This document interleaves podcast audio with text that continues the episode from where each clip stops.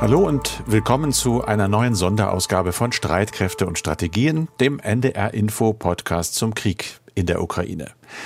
Der auch in Deutschland weiterhin die privaten und natürlich auch die öffentlichen Gespräche beherrscht.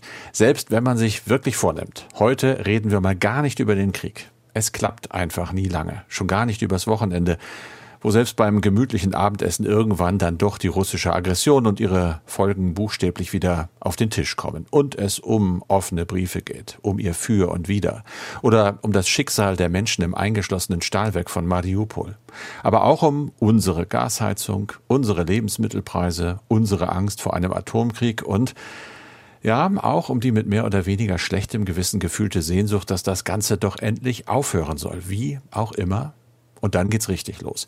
Können wir der Ukraine das Recht absprechen oder es ihr ohne weitere Waffenlieferungen sogar praktisch unmöglich machen, sich weiter zu wehren? Sollten wir lieber auf Putin zugehen, anstatt ihn weiter zu provozieren? Die meisten diskutieren das auch aus einer gefühlten Distanz. Ganz im Gegensatz zu einem jungen Hörer, der uns Folgendes schrieb. Ich zitiere.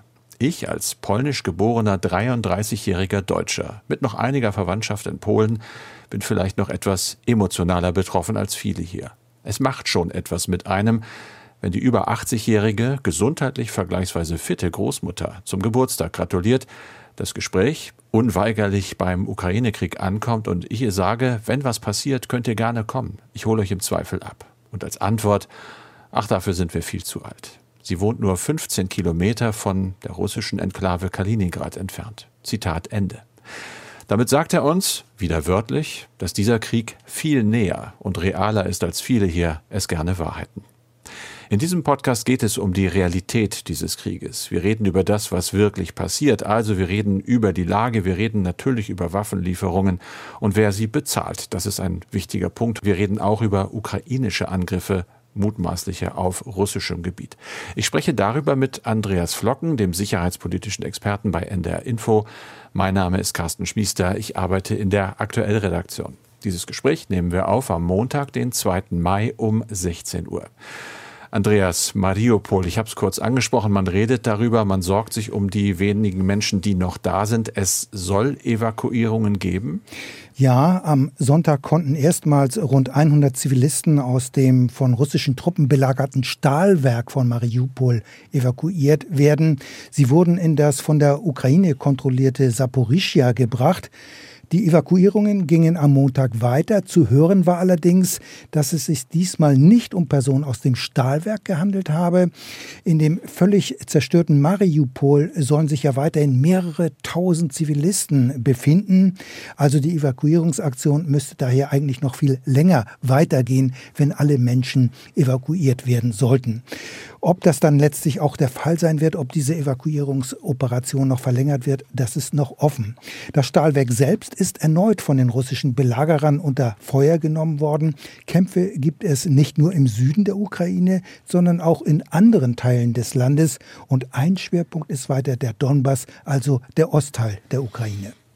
Und es gibt ja angeblich auch ukrainische Gegenangriffe selbst auf russischem Gebiet. Dazu allerdings weder die Bestätigung noch ein Dementi aus Kiew zu vermehrten Explosionen. Du hast mal sehr intensiv äh, nachgeforscht. Was steckt dahinter?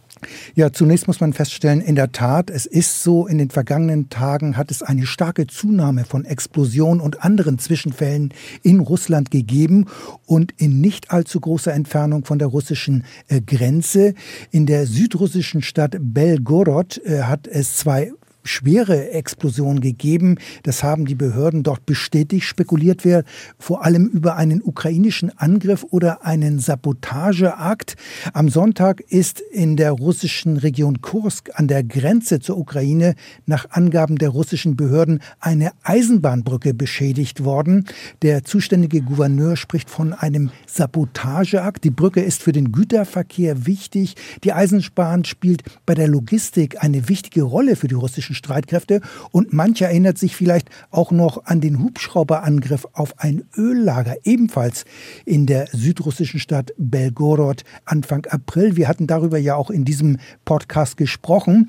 Die russischen Behörden machten dafür die Ukraine verantwortlich. Kiew wollte diese Vorwürfe zunächst weder bestätigen noch dementieren. Doch dann wies man die Verantwortung für diesen Angriff zurück. Und auch jetzt äußert sich, du hast es gesagt, die ukrainische Regierung nicht zu diesen Explosionen und Vorfällen.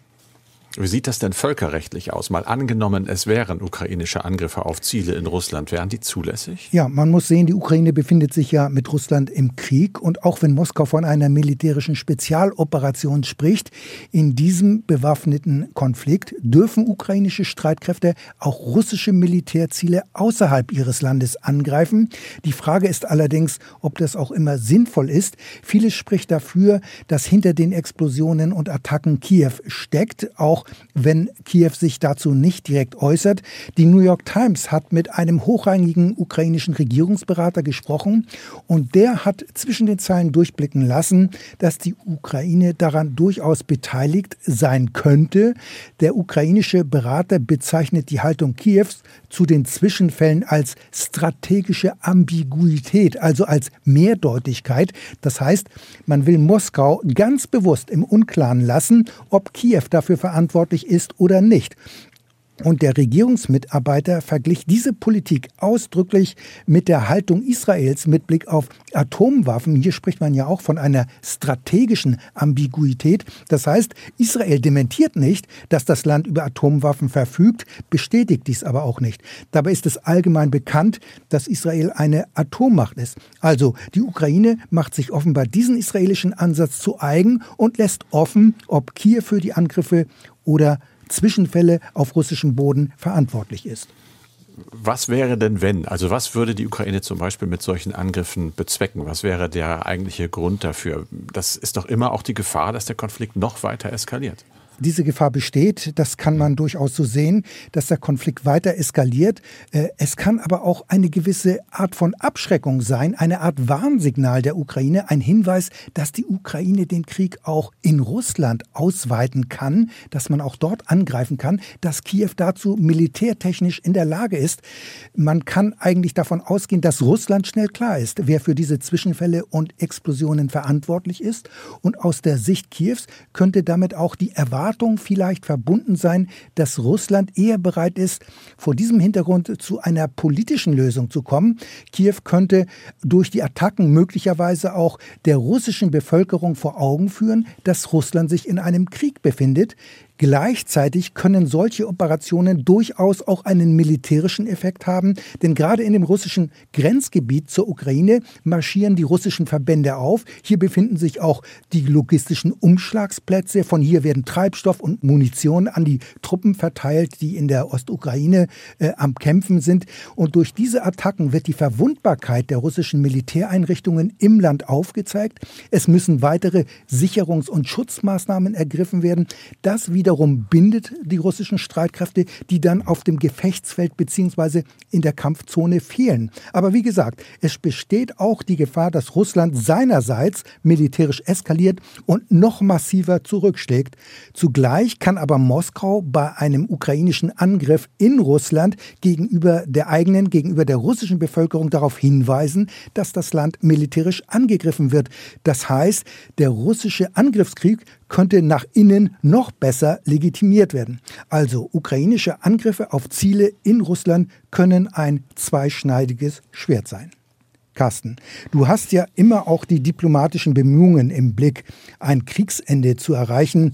Dabei können Besuche in Kiew durchaus hilfreich sein. Sie sind zugleich auch ein sichtbares Zeichen der Solidarität mit der Ukraine. Am Wochenende war die Sprecherin des US-Repräsentantenhauses überraschend bei Präsident Zelensky, Nancy Pelosi. Sie ist immerhin nach dem Präsidenten und der Vizepräsidentin die Nummer drei in der US-Führung. Bundeskanzler Scholz dagegen hat bisher nichts über eine mögliche Reise gesagt. Dafür aber Oppositionsführer und CDU-Chef Friedrich Merz will offenbar in die Ukraine reisen. Es hieß, er wolle am Montag aufbrechen. Ist das inzwischen sicher, Carsten? Das ist nicht sicher, das wundert jetzt aber auch nicht, weil viele dieser Reisen laufen ja so, dass die relativ spät erst angekündigt werden. Manchmal erfährt man es auch erst, dass äh, Leute da sind, wenn sie da sind.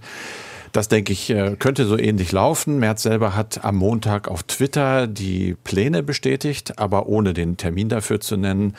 Er habe das Bundeskriminalamt oder sein Büro habe das Bundeskriminalamt informiert, habe keinen Personenschutz angefordert, der sei nicht angeboten worden.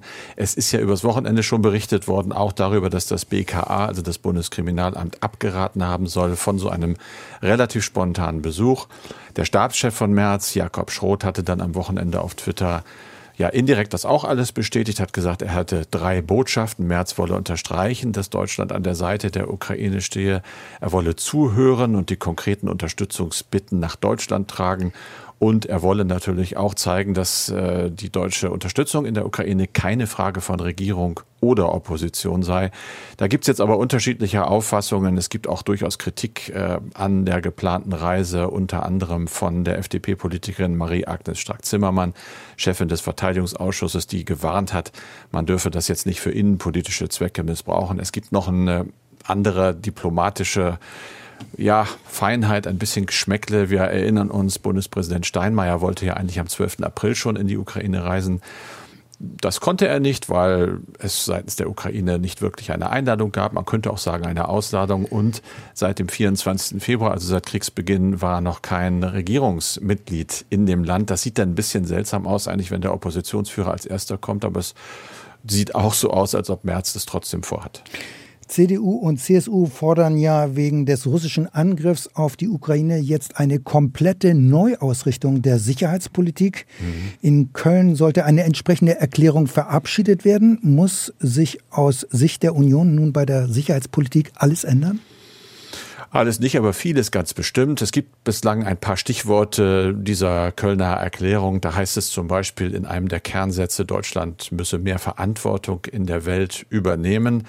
Das heißt denn sicherlich auch, äh, ja, nicht nur finanziell, sage ich mal so. Die Verteidigungskräfte müssten an die neue Wirklichkeit angepasst werden. Das ist ja seitens der Regierung sicherlich auch geplant. Du hast schon oft darüber geredet, das 100 Milliarden Paket, das wird sicherlich in dem Papier noch ein bisschen dezidierter geäußert werden, auch sicher in äh, Konkurrenz zur Regierung und mit viel Kritik an dem, was bislang ist. Und es wird unter anderem ein nationaler Sicherheitsrat gefordert, der diese neue deutsche Sicherheitspolitik dann zum einen verkörpern, aber eben auch nach außen hin transportieren soll. Wir haben in diesem Podcast ja schon häufiger über Waffenlieferungen an die Ukraine gesprochen. Deutschland hat ja inzwischen Maschinengewehre, Panzerfäuste und auch Flugabwehrraketen und Munition geliefert. Jetzt sollen auch Gepard-Flugabwehrpanzer an die Ukraine gehen. Bei all dem stellt sich natürlich auch die Frage nach den Kosten. Muss die Ukraine bezahlen für die Waffenlieferungen?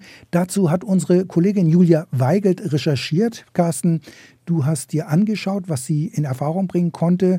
Und man muss sagen, so richtig auskunftsfreudig waren die zuständigen Ministerien ja offenbar nicht. Nee, absolut nicht. Das hat natürlich auch mit der politischen Brisanz des Themas zu tun, ganz klar. Während FDP und Grüne und ja auch die CDU deutlich mehr Waffen liefern wollen, da gibt es vor allem im linken Flügel der SPD eben nach wie vor starke Widerstände.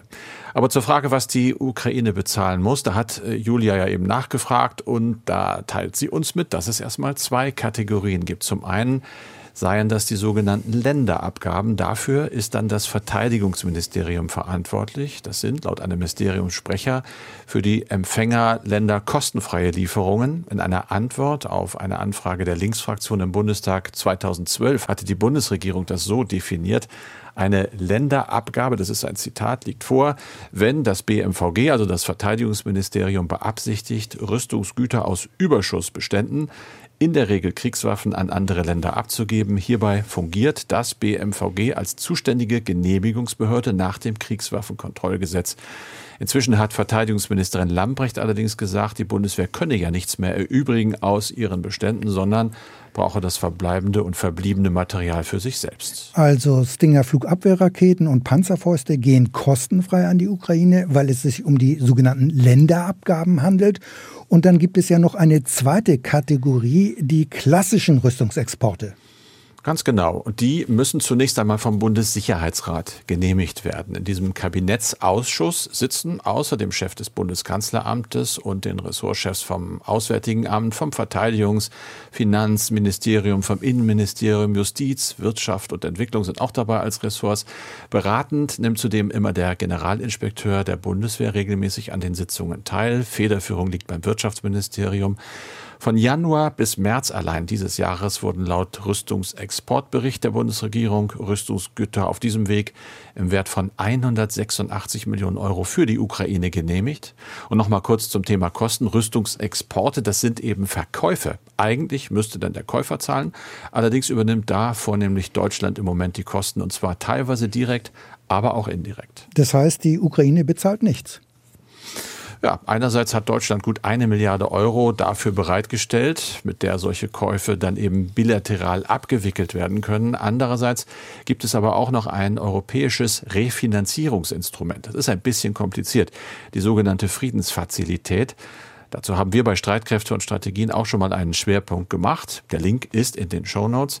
Im Prinzip ist das ein Fonds außerhalb des EU-Haushaltes, in den die Mitgliedstaaten einzahlen. Deutschland trägt zurzeit etwa ein Viertel der Kosten und hat gerade noch einmal weitere 400 Millionen Euro dafür zugesagt. Und da können dann Mitgliedstaaten unter anderem Rechnungen für Waffenkäufe für Drittländer einreichen, die kein EU-Mitglied sind.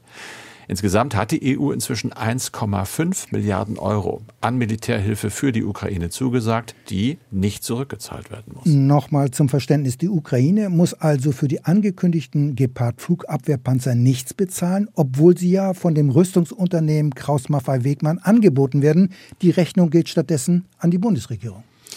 Davon gehen wir im Moment aus nach den Recherchen von Julia. Kanzler Scholz hat ja auch auf jeden Fall gesagt, Zitat, wir stellen ihr, also der Ukraine, das für den Kauf notwendige Geld zur Verfügung. Und dann später hat er es nochmal so gesagt, es ist unsere Absicht, diese Lieferungen zu bezahlen. Allerdings wollte sich das Wirtschaftsministerium jetzt nicht konkret dazu äußern, auf die Frage, ob die Ukraine das Geld nun als Kredit bekommt oder nicht mehr zurückzahlen muss. Das haben die Kolleginnen vom Bayerischen Rundfunk erfahren, die sich eben auch mit dem Thema beschäftigt haben. Und wie sieht es beim sogenannten Ringtausch aus? Slowenien gibt ja seine T-72 Kampfpanzer an die Ukraine ab, bekommt dann aber Marder Schützenpanzer und Fuchs Transportpanzer.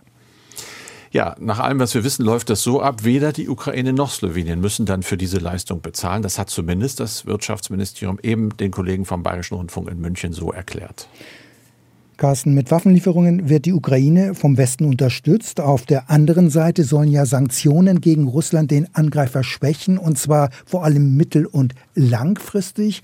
Zurzeit wird in der Europäischen Union über das inzwischen sechste Sanktionspaket gesprochen und verhandelt. Ein Bestandteil könnte ein Ölembargo sein, also der Stopp für Einfuhren von russischem Öl. Carsten, die Bundesregierung unterstützt inzwischen dieses Embargo, aber kommt man damit damit auch durch bei der EU damit?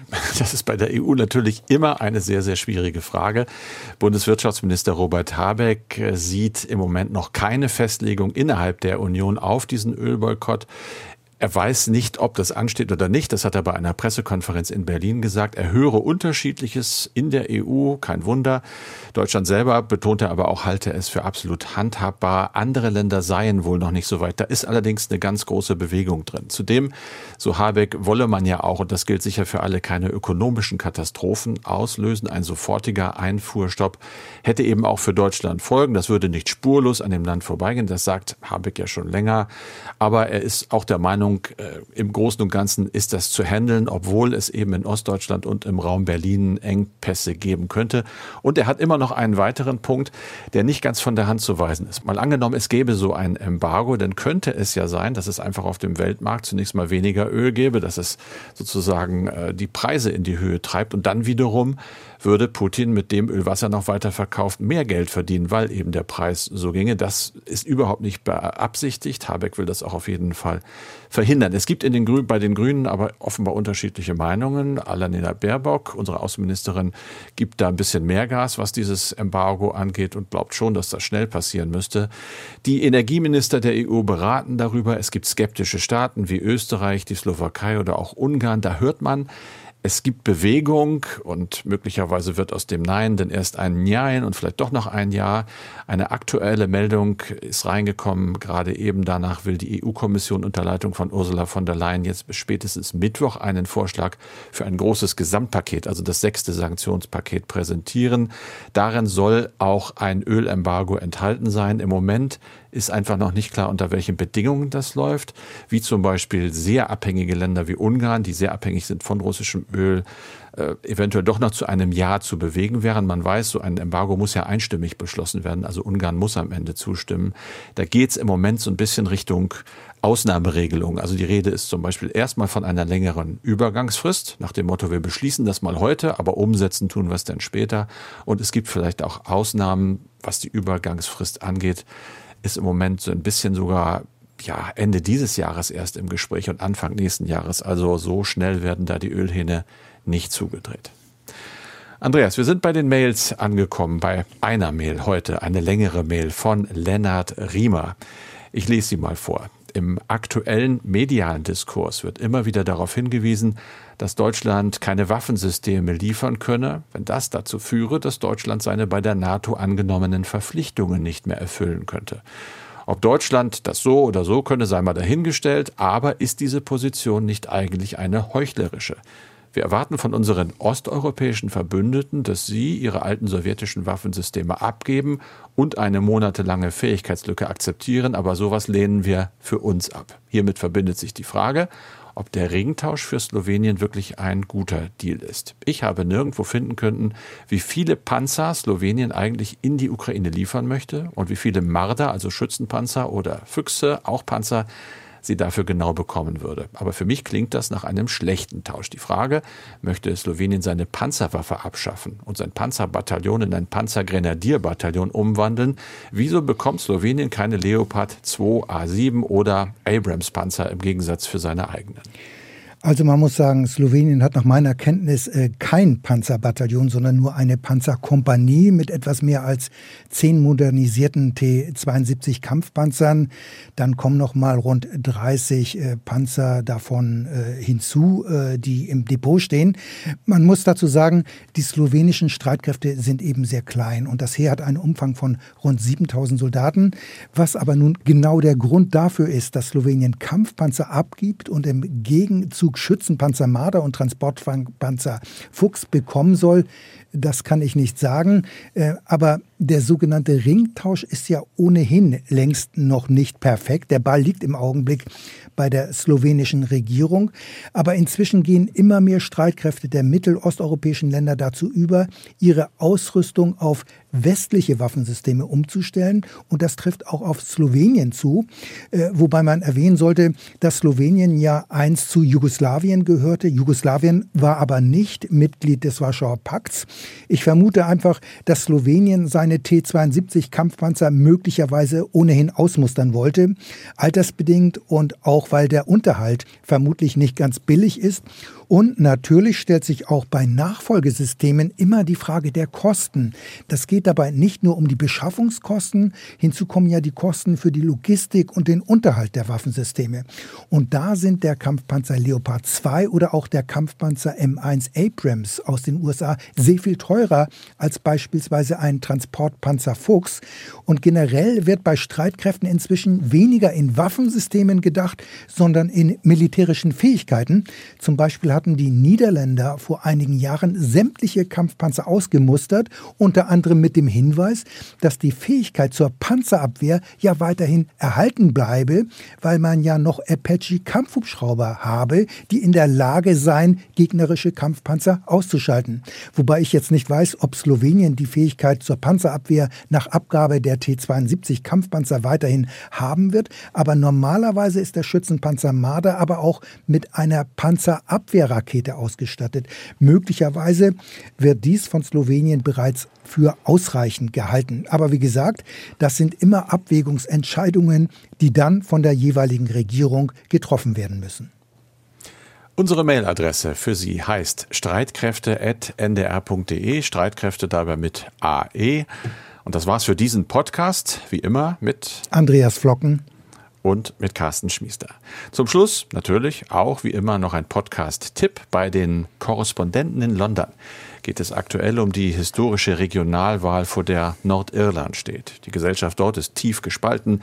Der Brexit und steigende Preise haben die Lage weiter verschlimmert. Wie diese Wahl ausgehen könnte, welche Probleme das bringen würde, das erfahren Sie im Podcast Die Korrespondenten in London, wie wir auch immer zu hören in der ARD Audiothek.